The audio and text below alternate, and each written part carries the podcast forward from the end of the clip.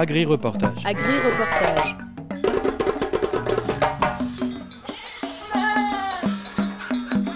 Agri-reportage. Des reportages sur l'agriculture et le développement rural en République démocratique du Congo et en Afrique avec Baron Coy.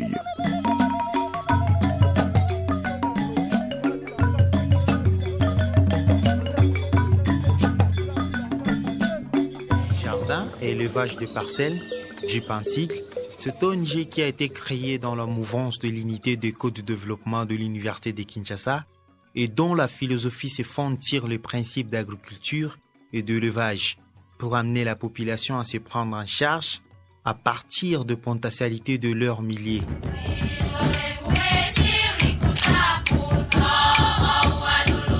On m'appelle Jacques Paulus et parfois frère Kikalakassa. Alors, je suis un religieux prêtre enseignant, je suis professeur à l'université de Kinshasa et je dirige aussi l'ONG Jardin et élevage de parcelles, JIP, qui existe depuis 22 ans.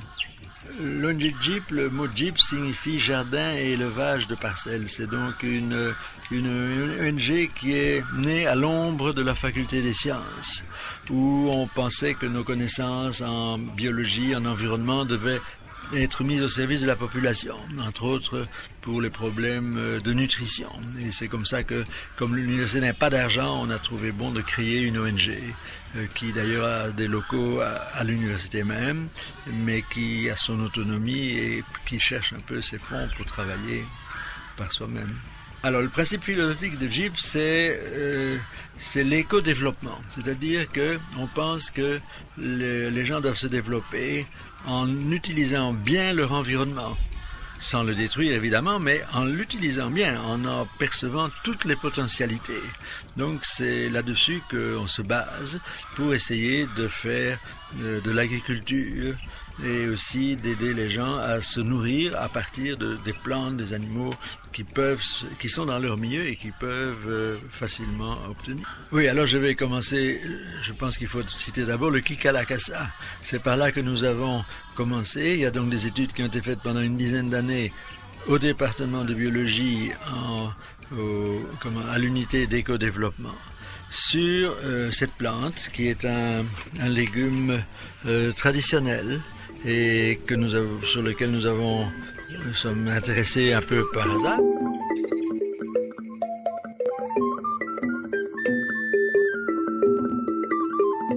Je m'appelle Valens Kabeampoy, je suis ingénieur agronome, euh, je travaille euh, à l'ONG JEP. Kikalakasa, c'est un légume plante riche en protéines, ayant aussi certaines vertus traditionnellement connues, notamment la vertu lactogène. C'est une plante qui traditionnellement permettait aux femmes à peine accouchées qui manquaient le lait de provoquer une montée de lait grâce à la consommation de cette plante.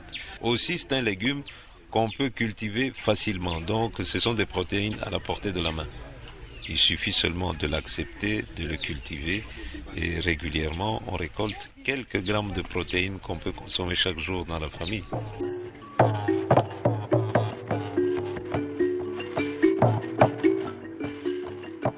Et nous avons découvert à notre grand étonnement que ce légume intéressant, c'est un légume traditionnel dans au moins six ou sept provinces euh, du pays. Et donc, mais c'était un légume qui était en train d'être oublié, de s'oublier, d'être oublié. Et nous nous avons travaillé là-dessus. Il y a eu quelqu'un qui a fait son DS là-dessus. Il y a des étudiants qui ont travaillé avec le professeur Bemba là-dessus. Et finalement, on était prêt à le vulgariser et l'UNICEF nous a un peu financé. C'est comme ça qu'est née l'ONG.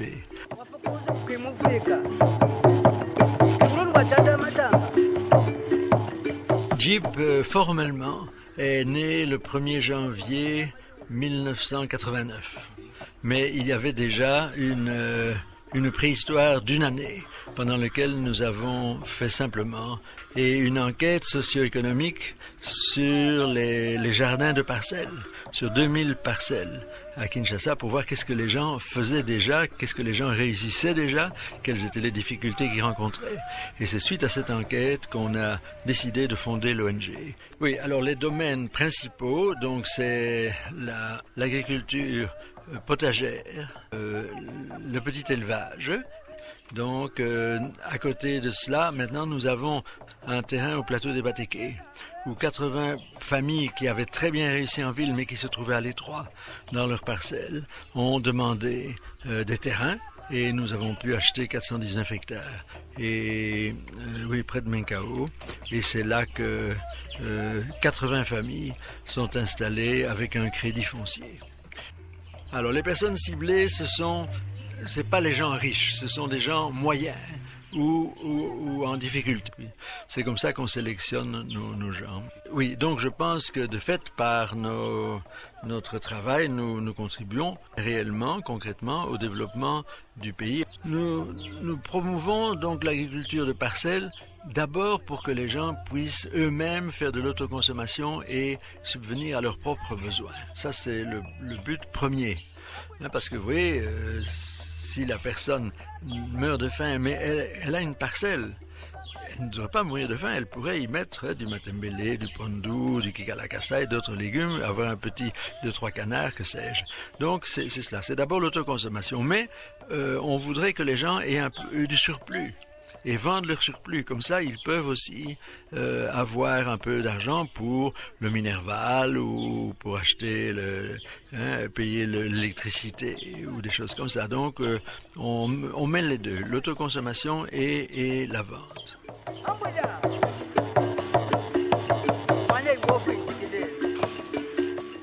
Alors, oui, dans une ONG, souvent on nous dit est-ce qu'il y a des gens qui, qui, ont vraiment bien assimilé, des gens que vous encadriez et qui sont arrivés à un niveau tel qu'ils deviennent eux-mêmes encadreurs des autres? Alors nous avons un exemple assez typique, c'est Monsieur Kayamba et qui que nous avons encadré au début dans sa parcelle. puis il a eu des petits crédits qu'il a toujours bien remboursés, il a suivi les formations et les avis, etc. Et à un certain moment, nous l'avons euh, proposé qu'il entre dans l'assemblée générale pour être justement un peu le porte-parole des gens en encadrés. Bon, je suis Arsène Kayamba. Je travaille à l'université, mais je m'intéresse beaucoup à l'agriculture. C'est comme ça que j'ai une petite ferme et je suis un encadré de Jeep.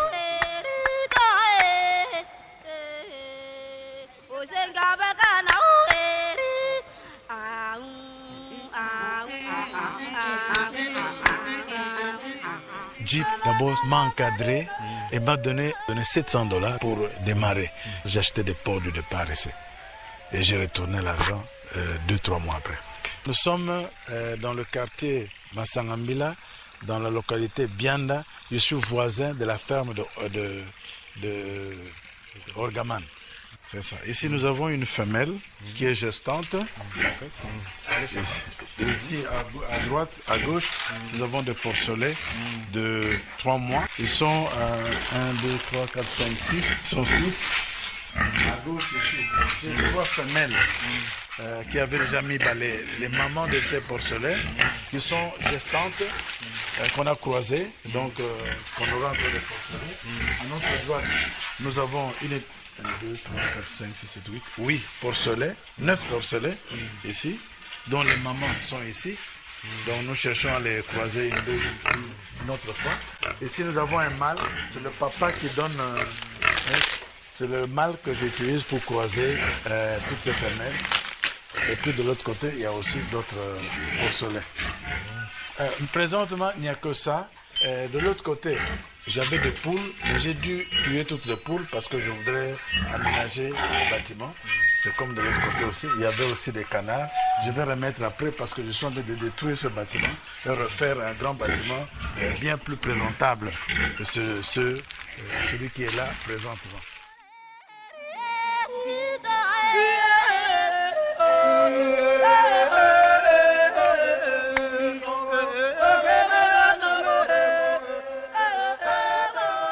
Ici, ce sont des étangs. J'ai cinq étangs. Chaque étang a une source autonome dans le coin.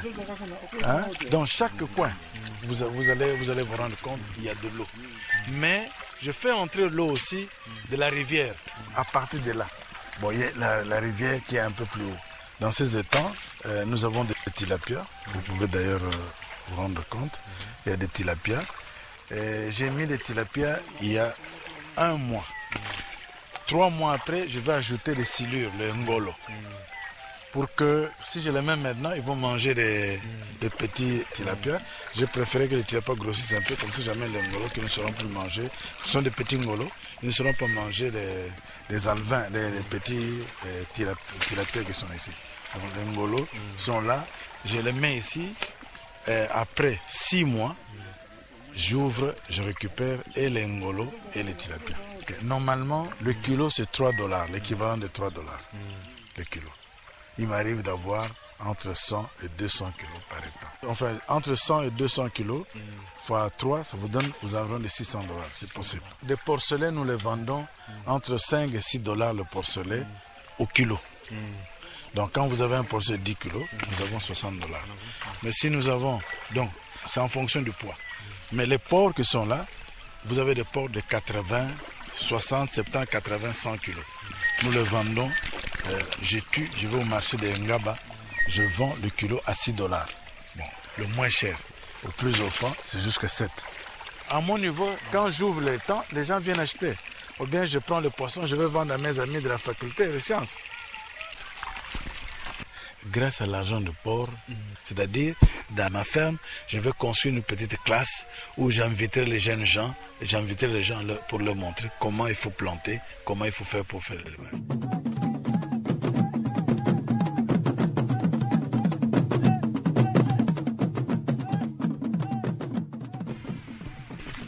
Euh, la plantation de pondou caoutchouc mm. euh, qui m'aide vraiment à supporter ma ferme. C'est grâce à ce pondou que je paye mon personnel. Je coupe chaque semaine de pondou de 30 à 40 000 francs congolais que je vends et j'utilise ça pour payer mon personnel et peut-être ajouter un peu pour payer mon seul type qui est ici et puis acheter un peu l'aliment euh, de bêtes. Alors ici aussi, vous remarquez qu'il y a des ananas.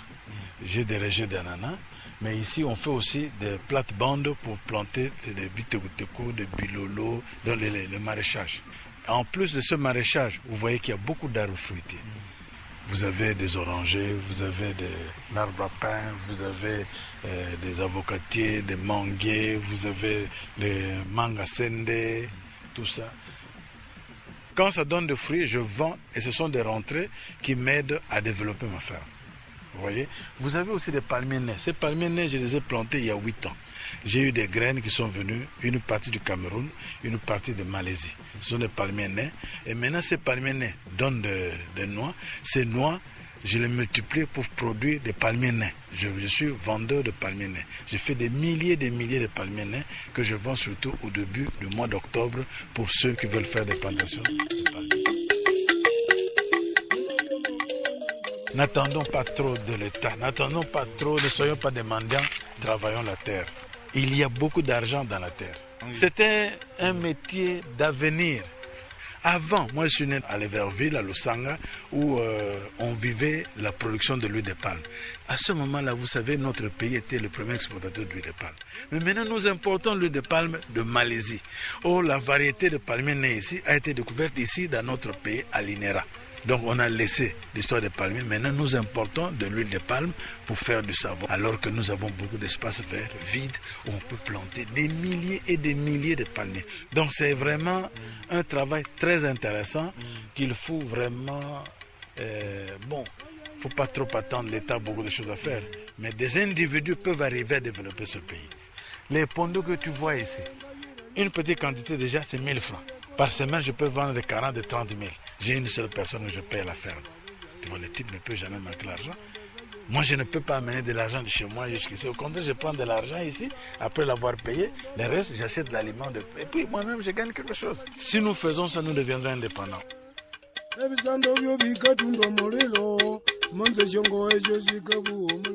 Donc, euh, on va de l'avant et, on cherche des gens qui croient. Et avec cela, on, on pense que le Congo, qu'on le veuille ou non, a une, un avenir agricole devant lui. Certains ont dit que le Congo pourrait euh, nourrir la moitié de l'Afrique. Agri-reportage. Agri-reportage.